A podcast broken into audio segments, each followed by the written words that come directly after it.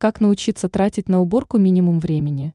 Советы для тех, кто хочет дольше полежать в кровати. Бывают дни, когда заниматься уборкой совсем не хочется из-за отсутствия сил или желания.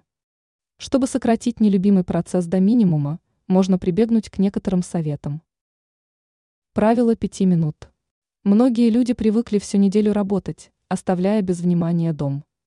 В таких случаях уборка обычно происходит по выходным дням. Это приводит к тому, что за все эти дни скапливается мусор, грязь в комнатах, работы накапливается слишком много. Чтобы не тратить много времени на уборку в субботу и воскресенье, нужно каждый день выделять на нее время, по 5 или 10 минут. За такое короткое время можно помыть унитаз, столешницу, посуду, зеркало или включить стиральную машину. Салфетки для окон и зеркал. Зачастую после мытья зеркал или окон остаются разводы. Они увеличивают время уборки. Для решения проблемы можно использовать специальные влажные салфетки.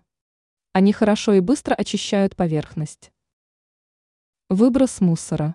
Если вы не хотите, чтобы в вашей комнате появился неприятный запах, то стоит приучить себя выбрасывать мусор каждый день или через день. Теперь вы знаете, как тратить минимальное количество времени на уборку.